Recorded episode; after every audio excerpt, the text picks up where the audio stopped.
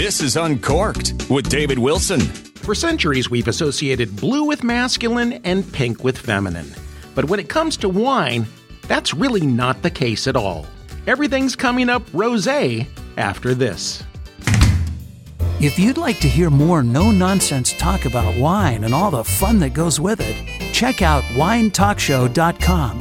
At winetalkshow.com, you'll find a massive library of content for fun loving, unpretentious people who aren't afraid to step outside the lines and challenge conventional wisdom. We'll take you places you've never been before. That's a promise. Expand your wine horizons in unimaginable ways at winetalkshow.com. As the mercury begins to drop, the appeal of bolder wines rises. And by the time winter rolls around, a bone dry Cabernet can become the sort of thing we crave to warm both body and soul. However, I am a fan of decompression, and therefore often find myself going through a transitional period rather than leaving white wine cold turkey. Or should I say, leaving white wine for cold turkey. That's why during that gentle transition from hot to cold, I find myself sipping more rosé than normal.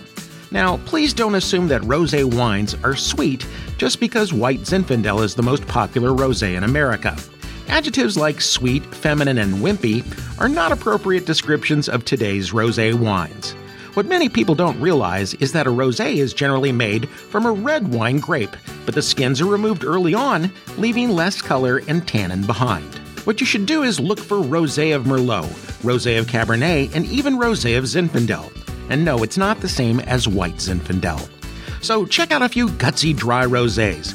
There's no shortage of amazing rosé wine to savor during the fall, so enjoy them before you start seeing red. This is David Wilson, Uncorked.